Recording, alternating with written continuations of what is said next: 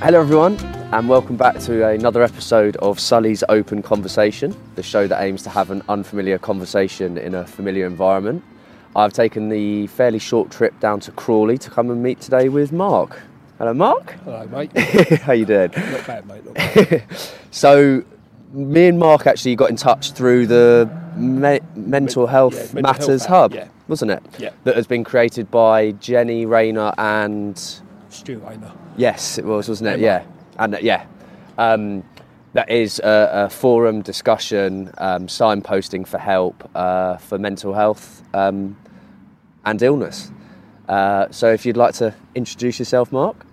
Um, my name's Mark. I'm 62 years old. Um, I've lived in Crawley for about 30 years, um, and I currently work at Farmfield um, Secure Mental Health Facility, which We've just had the conversation. Yeah. Actually, it's quite funny. So, of know, yeah. Mark Mark works at the hospital that I was admitted into at the end of 2021. So as soon as he mentioned Farmfield, I knew exactly what he was talking about. um, so also how we like to start the show, Mark. If you have one particular positive experience that you have heard, seen, or done recently, positive experience. I managed to get to the gym today. Good. I'm keep it simple. Perfect, perfect. I'm yet to do that, so Oh, you got one up on me.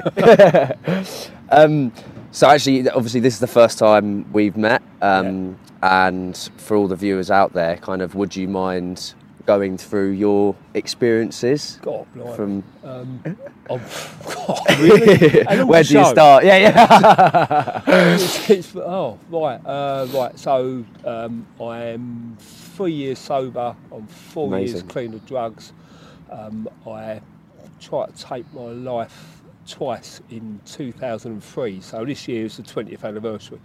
Um, that's by the by. Um, so I've struggled with mental health for,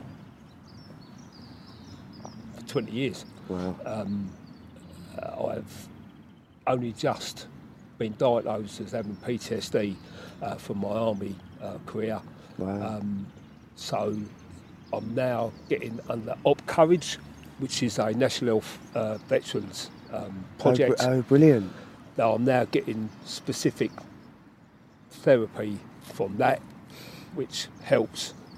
But the, the main kudos that I, I go out to will be the Lucy Rayner Men's Support Group, which I've been going to for about the last three years. So uh, uh, to fill in, the gap, um, tried to take my life twice. I was very lucky um, in that I never got sectioned because it was 2003 and the Mental Health Act 2005 hadn't come in yet. Oh wow. So I Oh, was quite lucky I didn't get sectioned, and I was just like sort of given a ticking off and then booted out of hospital. Um, it then um, I then spent 20 years drinking and drugging, uh, and until my mate Stu said to me, just he said, mate, he said, why don't you just come down to our support group? And I sort of went, nah, you're all right. And he, badgered me and badgered me, and I eventually turned up one Tuesday night. I sat there for about three weeks on a trot, pissed, not saying anything, just like, nah, this is nonsense. Mm. And then gradually, it's it's not like epiphany, but gradually, when people there are going through the same thing that you're going through, or same experience, or whatever it is, whether it's drink, drugs, mental health, whatever, yeah. you then start catching on and you start going, there's something in this, there's something in there saying, and then you realise that you've got to. shut the- It's, it's, it's very. There's no specific moment where you suddenly go, oh yeah, light bulb, that's it. I know exactly what to do now. Mm. You just like know that you think, I, I'm, you know, I was 17 stone, Wow. type 2 diabetic, high blood pressure, three bottles of wine a day, 500 pound of cocaine a week. Do the math. I'm like, I'm on the way out. So I've sort of, without sounding too egotistical, I've sort of like totally changed Switched it. Yeah. yeah, uh, switched it around. I'm now amazing. sort of four stone lighter. I go to the gym most days. I box. I haven't had a drink. I don't touch drugs. I've had, had my teeth done. Lovely. Not in Turkey. I had it done. Here. um, so yeah, that's that's, That's a massive switch around from the life that you were living to the life that you live now. Uh, yeah. I don't. Oh, it, it, yeah, I think you have to be a bit humble about it. You know, mm. pe- people in the group go, "No, it's amazing what you've done," and I sort of go like, "No, it it was common sense at the end of the day. It's, you know, it was just you had to you have to get your head in the right place. Mm. I don't know if you agree with me or not, but if your head's not in it, if you've got to change your behaviour because Yes, behaviour 100%. beho- beforehand is leading you into one direction Mm-hmm. and nothing changes. You're still drink, drugs. You know, you're going self-destruct, self-destruct. You have to change your behaviour and you have to like just sort of go, oh, I'm not going to do that anymore. I'm not going to go down that road. I mean, I was getting, I was getting, I got arrested in 2014. I got arrested in 2017. Assault, public order, all these stupid little things, and you're sitting there going, mate, you're going one place here. You're going, you're going to prison, or you're going to end up in that life where you're just pissed in a pub, and the old Bill walk past and go, there he is. He's a troublemaker, that bum, and you know you're not contributing. You know, mm. I had a, I was a high function alcoholic. I had a really, I was. A, I'll never be put off by flying out of Gatwick Airport, but I was a terminal manager at Gatwick Airport. Oh, really? Even though I was on the salts all the time. Um, so Don't be put off. you know, It's Yeah. but but that's what high functioning is, and I think that's a really interesting point. And that's uh, high functioning comes in with the pa- fa- fact of masking as well. Yeah. So actually, you can look in the workplace as though you've got it all together, when actually behind the scenes, that's I seen didn't. I just acted like I did, and and that was you know if you act the part, you look the part. Yeah. That's what it, most of it was just bluff, and and you know I was like crying out inside, and that was the that was the worst thing was crying out inside, and like no one could hear you, no mm. one understood.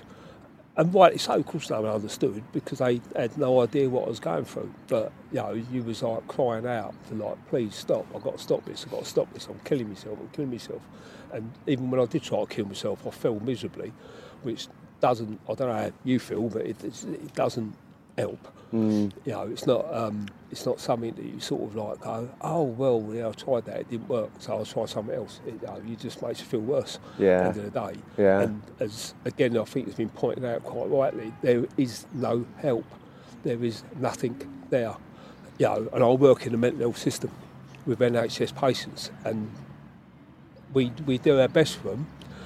But sometimes I've got guys that come into my ward that really they're just homeless, not mental health patients, but Mm. they've got nowhere else to stick them. So they stick them in a mental health hospital, and you're sort of going like, really? Like that's not going to help It's not- yeah, it? yeah, and yeah. The people that do need help just literally that's get then stopping them from getting Yeah. the help that they need. yeah, it's bed blocking, or they come in and we just medicate them. Yeah. And like, I'm, oh, how, how can I put this? I believe therapy is better than medication. One hundred. Yeah, that's what I always say. So medication, certainly for me. So I'm still on antidepressants, but it's very much a way of coping from day to day. Um, whereas the therapy has been the deep-rooted, long-term change that uh, ultimately. And you were talking about your behaviours, and your behaviours are actually reflected in your thoughts. So when your thought process is so damaging. It's the therapy that allows you to change that thought process, that, to then allow you to change your behaviours, You have and to that brings you- understand what. So I didn't mean to butt in. No, go on, you, go on. You have to. It's a bit like the Betari box. You know, your attitude reflects your behaviour, which reflects someone else's attitude, which reflects their behaviour. Exactly. You have to understand what's going on inside your head. You have to like, you know, when when people. I'm, the therapy I'm going through at the moment, I've done CBT, I'm now going through, I've done a light bulb course, I'm now going through one-to-one face-to-face therapy. Right. And once you start understanding how your brain works, your hippocampus, which is your memory bank in your brain, and you understand why you keep getting these flashbacks and why you keep getting these negative thoughts, because it all comes from a memory, Yeah. childhood, adult, young adult, mature adult, whatever it is. That once you start understanding, you start joining the dots, and you go, "Fucking hell, that's why I do that. Exactly. That's why I do it." It's So almost a revelation, that, isn't it? I won't do that. and you start understanding it. And once you start understanding it, then it, it doesn't become easier. But you just. But you're a- aware of it. yeah, you're you have a aware of logical way of thinking about it.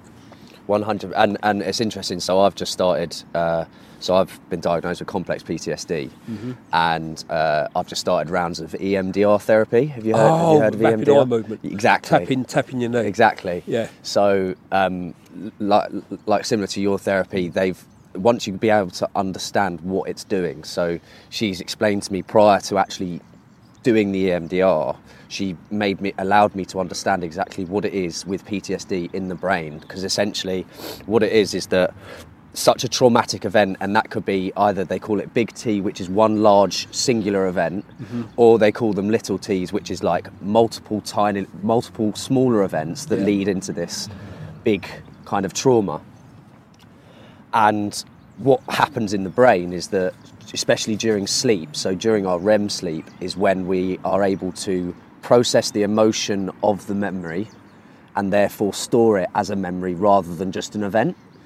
And what happens when through trauma is that you can't reach the REM sleep in order to process that trauma into a memory and store it away. So it's still in your mind mm-hmm. as this raw emotional event. Yeah. And that's where you get the flashbacks, that's where you get the feelings of re experiencing it.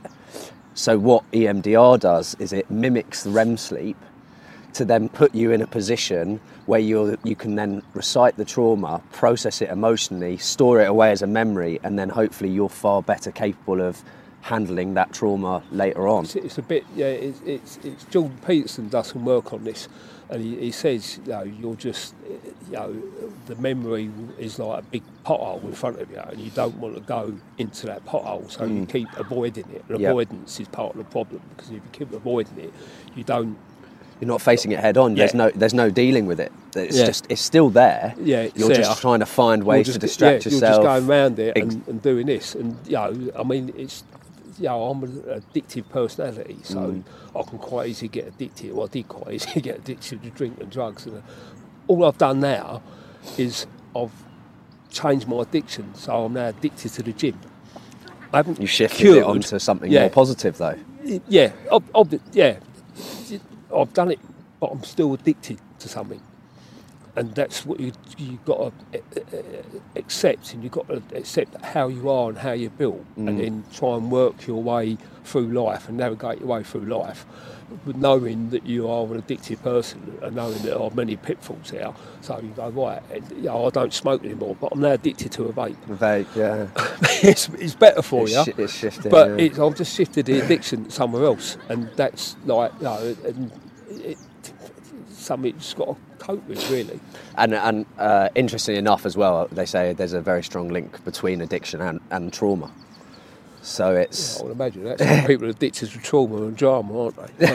and, and toxic relationships, and that's and, a lot of stuff but that's exactly it's exactly that. I, uh, there was an episode last week where the girl was saying that one of her friends, she was in an abusive relationship, but because it's almost a show of affection, I suppose, in a strange way, that they get addicted to being treated like that, and therefore can't leave the relationship. any any form of attention, good or bad, is a form of attention. So some people, and I'm not being judgmental here in any way, but some people will will will gravitate toward uh, you know, be abusive or or gaslighting, but they're getting attention. It's like a naughty little kid; they're still getting attention, so they're quite happy with that. Well, they're not happy with Whether it, it's but good or they're- bad. They're put up with that attention. You know, it, it, it's you know, it's probably oh, oh society. You know, I feel I feel guys like you personally because I see so many guys your age coming into my world, and I'm sitting there thinking, Christ Almighty, like you know what I mean? People used to, it always used to. Forgive me for sounding old, but back in the day, young people didn't have mental health problems. It mm. always used to be older people that seemed to get mental health problems, which is most probably dementia anyway, not a mental health problem. But now we're just getting so many guys that come into the ward and they're 20, Yeah. 30. We've got three guys, three, four new guys that come to the group. One of them's 18, Really. one's 19, one's 30. And you're sitting there thinking, like, "Christ, you should be living your best life. So what what what what do you think has been the shift to mean that it started to more, be become more prominent in younger age groups? Do you think? I mean, social media, I, I, I, have identified as a real. Everyone, everyone's going to say social media, Yeah. aren't they? Everyone's going to say that, and, and rightly or wrongly, the invention of the internet was either a great thing or a bad thing, Mm-hmm. depending on your point of view. Put social media to one side. Young men, how, how do you fucking cope being a young man? In my day, it was pretty easy. You went to a pub and you got pissed and you got married and you, you did this, this, that, and the other. Young men today, they like don't know where they stand. Where, what, where do they go in, in relationships? Women, you know, we have this toxic masculinity allegedly. You know, just blokes just being blokes, but it's pointed out as toxic masculinity. And then we have these people that come on influence like Andrew Tate. Now, he doesn't resonate with me at all. I don't listen to him, but you can understand sometimes what he what Why he's saying why why and why driving- young men will listen to him. because they're looking for some sort of idol. They're looking for some sort of guidance Yeah. because uh, at, at the moment, the only guidance right now for a young male, um, and I think social media has an influence in that as well. It's kind of like if you're not making enough money, if you're not wearing nice clothes, brat like nice cars, nice house.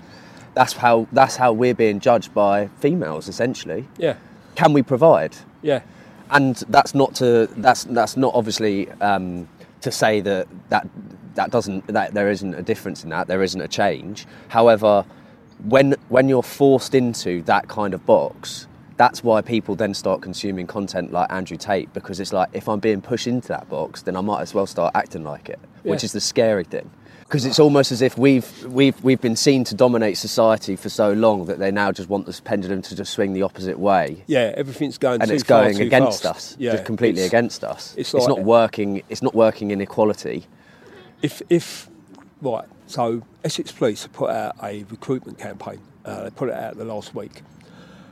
They want to be the first police force in the country that has fifty percent um, uh, BAME officers. Right.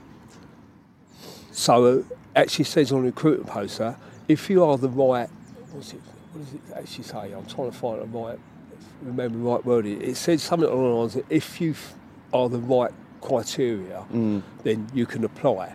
Meaning, if you're a white bloke, you can't apply So, so because they want 50%. and that's just discrimination. It, That it is just discrimination. is. So it's not judging someone off the skills that, that they can offer. It's it, it's quite literally profiling, Yeah. which is illegal.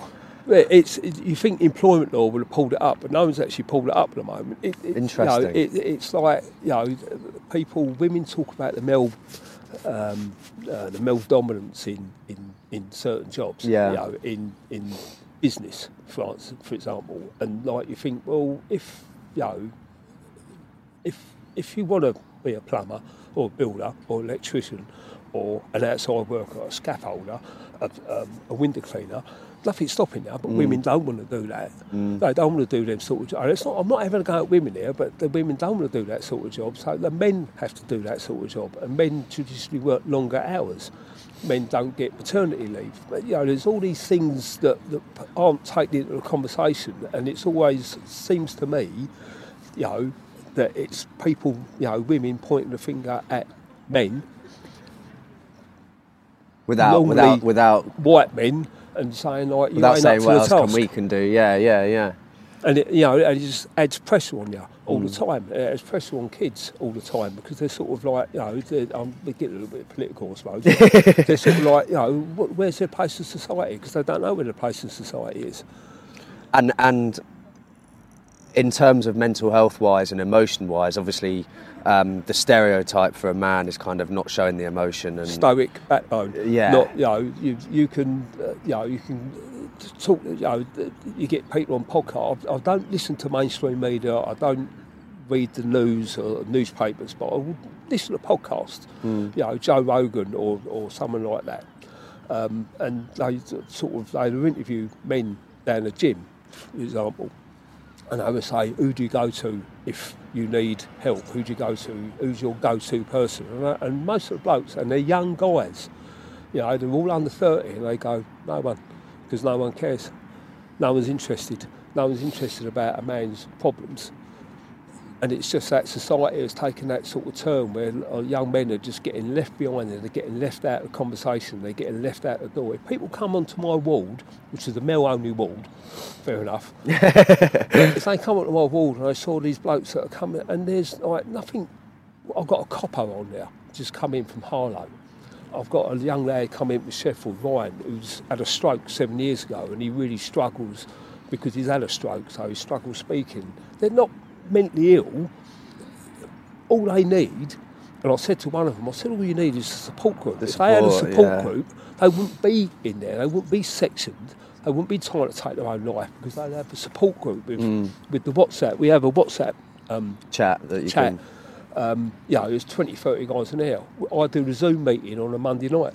There's a, a live face to face on a Tuesday night. So there's, there's for the blokes in our group, there's, there's loads of help and support there.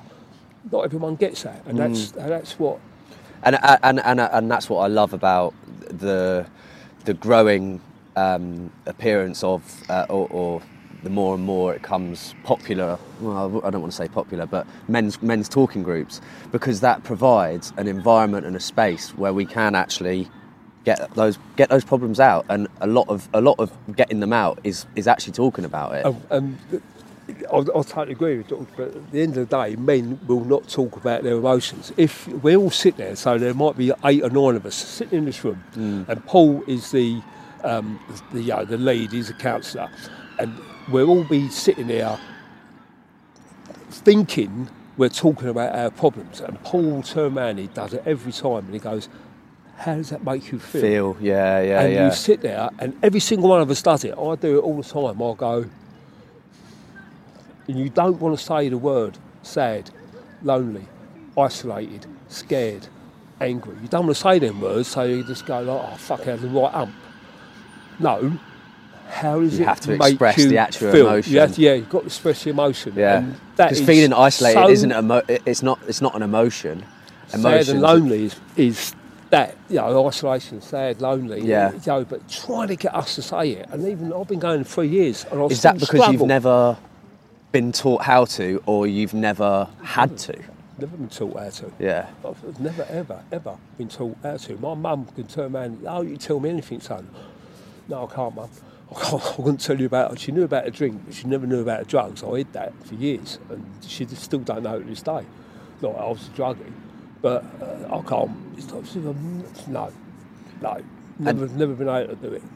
Genera- generationally, do you think that is improving, or do you think it's still it's it's Because, as I say, there are blokes 18 years old. Yeah, I'm 62. The guy there is 18 years old, and I'm like, and he can't say how he feels Mm. because men, we just can't say how we feel. I, I, I, I can't give you an answer why. Men just cannot. We can't turn around and go, oh, God, I feel, I feel so lonely. I feel so sad. I feel like my worth, you know, is I feel valueless. I, I don't feel, you know, women can do it.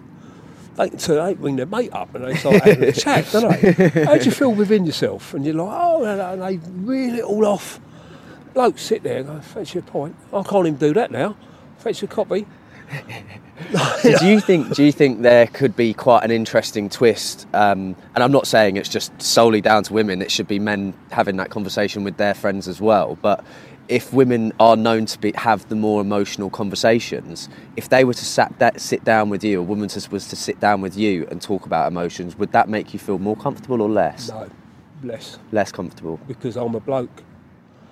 I'm not. I'm not supposed to show that. I've got a backbone. I've got a bit about me. I'm But that's it, I mean, that- that's I'm a- meant to be the stoic bloke. So if a woman comes and sits there, you know, if it's a woman here, I would find it quite difficult to say what I'm saying now.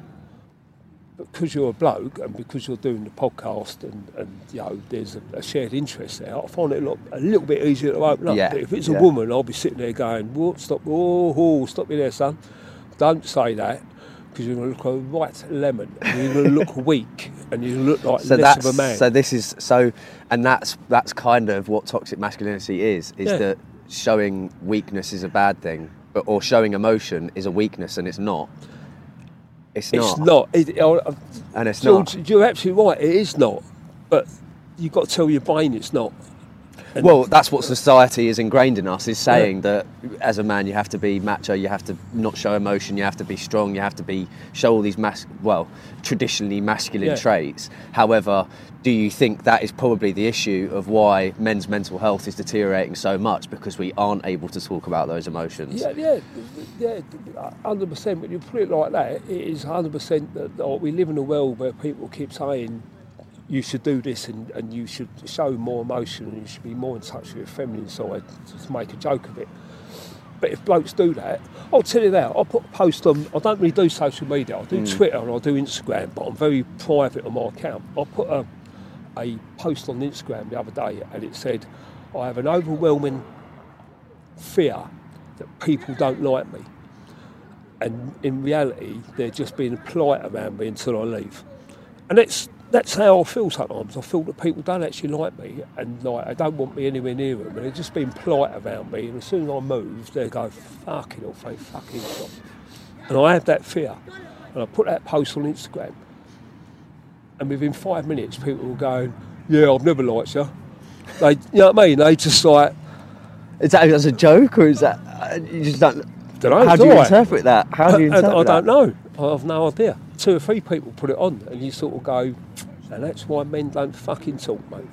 Yeah, and, and and yeah, I suppose it, it all adds as a barrier to wanting to talk or being able to talk because as soon as you find someone that says you can't say that or don't do that, that instantly puts you off, doesn't it? Yeah. And that's why that's why I think, especially in the suicide rates of men, um, if they do if they do reach out, if they do reach out, and that one time that they do reach out is rejected, they won't reach out again.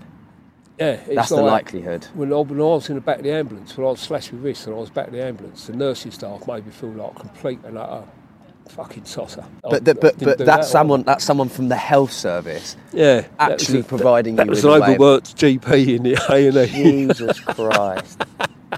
And do you know, like even our health service now aren't suicide prevention trained. No, They're not. They're not. They're not. They're not even trained in it. So actually, a- an instance like that could still occur. Yeah, unfortunately. I'm, you know, uh, Christ, I mean, the second time I tried to kill myself. Again, I find it quite a funny story. I, I, I it, no, within a couple of months of each other, I'd gone down this, this progressive road of despair and, and depression, Mm. and the only, the way my thinking was, the only way out was that everyone was better off without me. I need to, I need Yeah, to leave, I need yeah. to check out. So after this held up, I went down, I drove down to um, Beachy Head. Now, bearing in mind that I can't swim and I'm terrified of heights, I couldn't have picked a worse place, but I thought, I know what I'll do, because I had it all planned out. I'll do half a bottle of brandy, I'll do a bag of coke, and I'll fucking fly off that cliff, and I ain't going to feel anything. so I've driven up to Beachy Head, and there's like a parking area mm. with they got some netting and some Samaritan squads to walk round, but this is like sort of like half past midnight, so. And I've like done the brandy and I've done the coke, and I was I can assure you I was stone cold sober, had no effect on me whatsoever, and I'm sitting in a car and I'm thinking, fucking hell, right here we go, and I was terrified of my phone being found. I used to have an old Nokia 3310, and I was just about to take the back off and mm. take the SIM card out Right. and throw the SIM card out so no one could find my phone. God knows why. And someone texted me, and it was a, a girl from Gatwick. And she just said, Hello, mate, haven't seen you for ages. I've just come out of Barmed. Do you fancy meeting up for coffee? No so I went, Yeah, fuck it, coming in. And I, I was I drove back. and, I mean, that, and that that that stopped you from doing it all. yeah, and we met up Wow. in we met up in Gatwick Airport, and Wow. poor girl, she thought I thought, I thought she she thought she was going to get a good night, but she just got me laying in her arms, crying my eyes out Jesus. for But two hours. It just shows that actually one message like that yeah, and she to someone can To- can, yeah. can be the difference between them still being here and not. That's yeah, I- I- incredible. To be honest with you, I don't think I'm still not 100% certain I would have had the bottles, of, even with all the coke and brandy. But the thing was, I had all this coke and brandy in them, and I was just stone cold sober. I didn't feel, and I just drove back to Gatwick from Eastbourne. because you were so Gatwick. probably, you're probably so numb from from the entire situation. Oh, I don't know what it was, mate. That was absolutely, that was horrendous. That was. Wow. And then I had to go and see a doctor and like again, the doctor was absolutely hopeless. And I spent another 20 years till 2014, and my third marriage broke up, and I went steadily downhill. And I had about three months off work, and I was on antidepressants like you. I was on antidepressants for about five years, uh, citalopram and other Right, sort yeah, of yeah, stuff. yeah. And then, um, fucking hell, how do you say it? So And I then- take take your time if you need to. um, yeah, I just like got worse. I weren't getting better. And then I've got into the men's group, and I can't, I can't say it enough. That absolutely changed your life. changed. It did. Wow. Did absolutely change my life. Yeah, it's Wow. um, you know, And it was just from Stuart to just Stan- Stu coming round, and he, he was working for Tesco's then. I think he was. A, he was. He was, and he used to just, just pop round, and he was always because me and Stu are army blokes, so we actually could talk to each other Mm. about stuff that normally you wouldn't talk. Blokes wouldn't talk to each other about. And I was like going about drink and gear and this that, and the other like that. And he said, "Mate, he said, mate, just come down to the Just come group." to the group. And I did, and here we are. And you didn't even have to say anything for a few weeks. You just listened, and yeah, you, when you were ready to yeah. kind of take part, that's. yeah, it's sort of when and I you think that's that's the best thing to do. You shouldn't ever force yourself into a situation. You, the, the, the biggest thing of, that you did there is, is actually getting there. It's yeah, actually it, getting it, there. it was like, and there's like guys, because I always watch guys that come in now, new guys that come in, and they never, the first week, they always normally don't really say anything. Yeah. And when they start opening up, other guys in the group start being very encouraging, but they tend to sort of drown them out a little bit. And I'm sitting there thinking, let the bloke talk because he's got a story to tell. Mm. There's a reason he's here. Yeah, and yeah. I want to hear the reason he's there. I don't want to hear you telling him. Interrupting. And it's not that's not Yeah. a criticism. No, no, because they, yeah. they're doing it with best intent. But I, we've had a guy who's just come in the other day, and he's, he's finished university, much the same as yourself, and he's very uh, isolated, very lonely, um, and that's all he's really sort of said. So there's a lot more to come. yeah, of course. you know, yeah. and that's what I'm waiting and, and for. part of that is that uh, similar with you as well that there's a lot more to come but they'll they'll talk about it when they're ready to. Yeah, um, and it's very important that that's how the group supports because especially w- with men opening up about their, their their feelings and emotions they need they need to be able to do it at their own pace and at their own time. The, the, the thing, the main thing about the group is it's confidential. It is very safe and it is very, very supportive. Brilliant. You know, if you need help, there are professional people with they can steer you towards. yes yeah yeah But if you just need to go there and sit there alone with your thoughts, alone with uh, your feelings, and you just want to sit there for an hour once a week and chat to other blokes that are going through maybe the same thing or gone through similar experiences, then it's absolutely, you know, it's absolutely vital. You know, I just wish more blokes would do it. would be open to it yeah But unfortunately, we've got this sort of stage, like you know, I mean, I mean, what's the suicide? I mean, you know, the age group now for guys committing suicide, what's it, twenty to thirty-five? Is that the biggest sort so of? it's the under 35s for both men and women suicide is the biggest killer now yeah. I mean, you, yeah, It's, yeah, it's, it's speechless almost. yeah you, you can't quantify that. yeah. You, yeah. you, you really can't. It's just, you know, it's an horrible situation, and I don't really know what the answer is. I'm just like, you know, I'm just fucking fighting the man in the mirror. That's But that, uh, actually, to be totally honest, uh, that's what you have to do in order to be able to help. If I'm totally honest, you have to be, you have to have faced your demons and been able to become at peace, or at least know how to manage it, so that you can then help other people see the light as well. Yeah, I, I, I don't know. I think because I because I'm like I still fight them every day. Every day I get up, I still want to drink, and it's been like three years. Yeah. I still want to drink. You know, I've just got to like sort of. It's about, what, but mate. that's that's that's what can be so tiring. That's what can be so difficult about having mental illness or mental health problems is Yeah. that it's, it is an internal battle. That's that's ultimately that's ultimately what it is. It's yeah, it's. I, I don't know. I think you're asking more questions here, isn't it? it's really like you know, it's sort of alcoholics always like being an alcoholic or, or an addict. some people don't consider it a mental health condition. Uh, it totally is.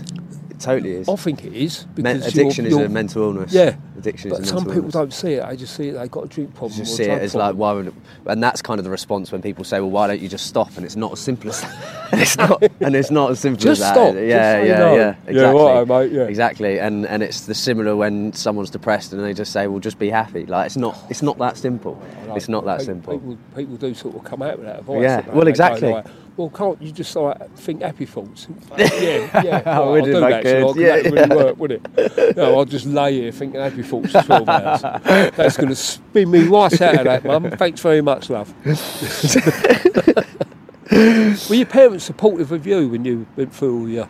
They were, yeah. They, and that's and support networks are an, an incredibly vital part of being able to really get better. I think is that you need people around you to say that you can do this. We support you.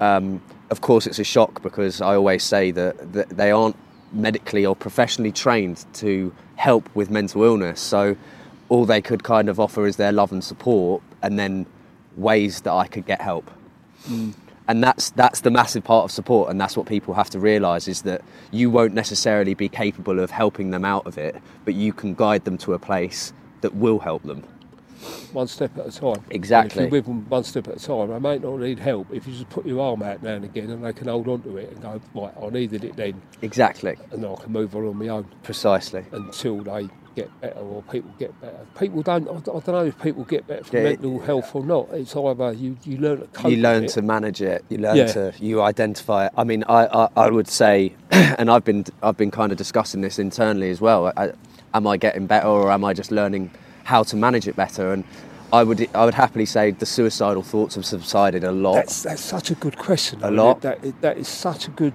question. Do, you know, do you just manage it better? Because grief there. i mean grief grief especially you, grief just doesn't get any smaller you just learn better ways of managing it and and handling it and coping with it See, someone said to me the other day, or I read something the other day, that grief is just love that you can't show anymore because that person's gone.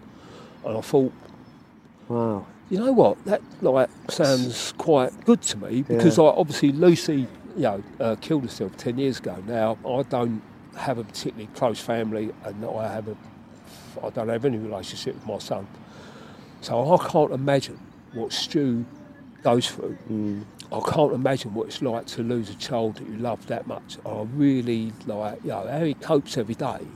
I've, I've, I've such imagine admiration for him. I Yeah. really do.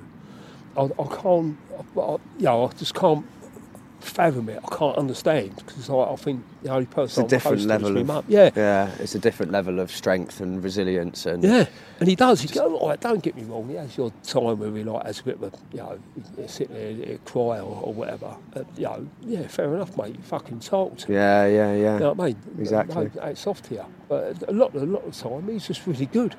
He's like, it's quite bubbly and he's quite happy and he had a lot of laugh and a joke with you and he'll tell you a funny story about something or, you know, this, that and the other. And I think, Christ almighty, I could fucking, don't know what I could do. It's But, incredible, isn't it? It yeah, is incredible. It really is.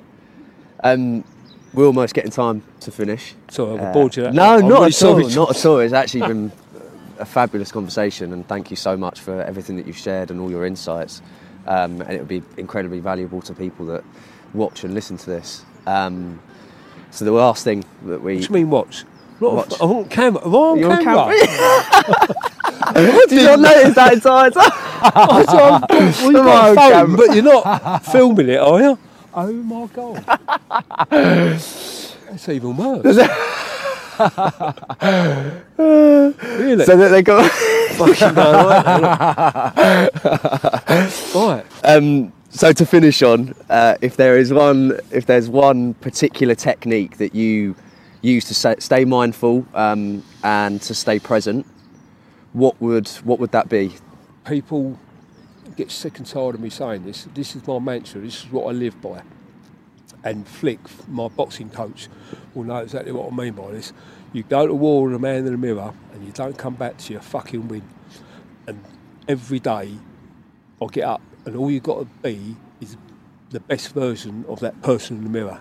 That forget everything else. Lovely, yeah. Everything else peripheral, forget it. That bloke there. only person you've got to beat is that bloke there. Because the only person who wants to drink is that bloke there. The only person who wants to take drugs and have negative thoughts and be an absolute twat is that bloke there. And that's all you've got to do. Just fight him, and the rest of it will fall into place. The rest of it will, you know, it's not your rest of life's going to be gravy, but the rest of it will fall into place. Beat him, because it's only you Well said. does it to you. Well said. Oh, Very well said. It's been an absolute pleasure, Mark. And thank you too. so much. Thank you much. so Thanks much. for filming um, and thank you all for watching and listening. we'll see you next time on Sally's Open Conversation. Goodbye.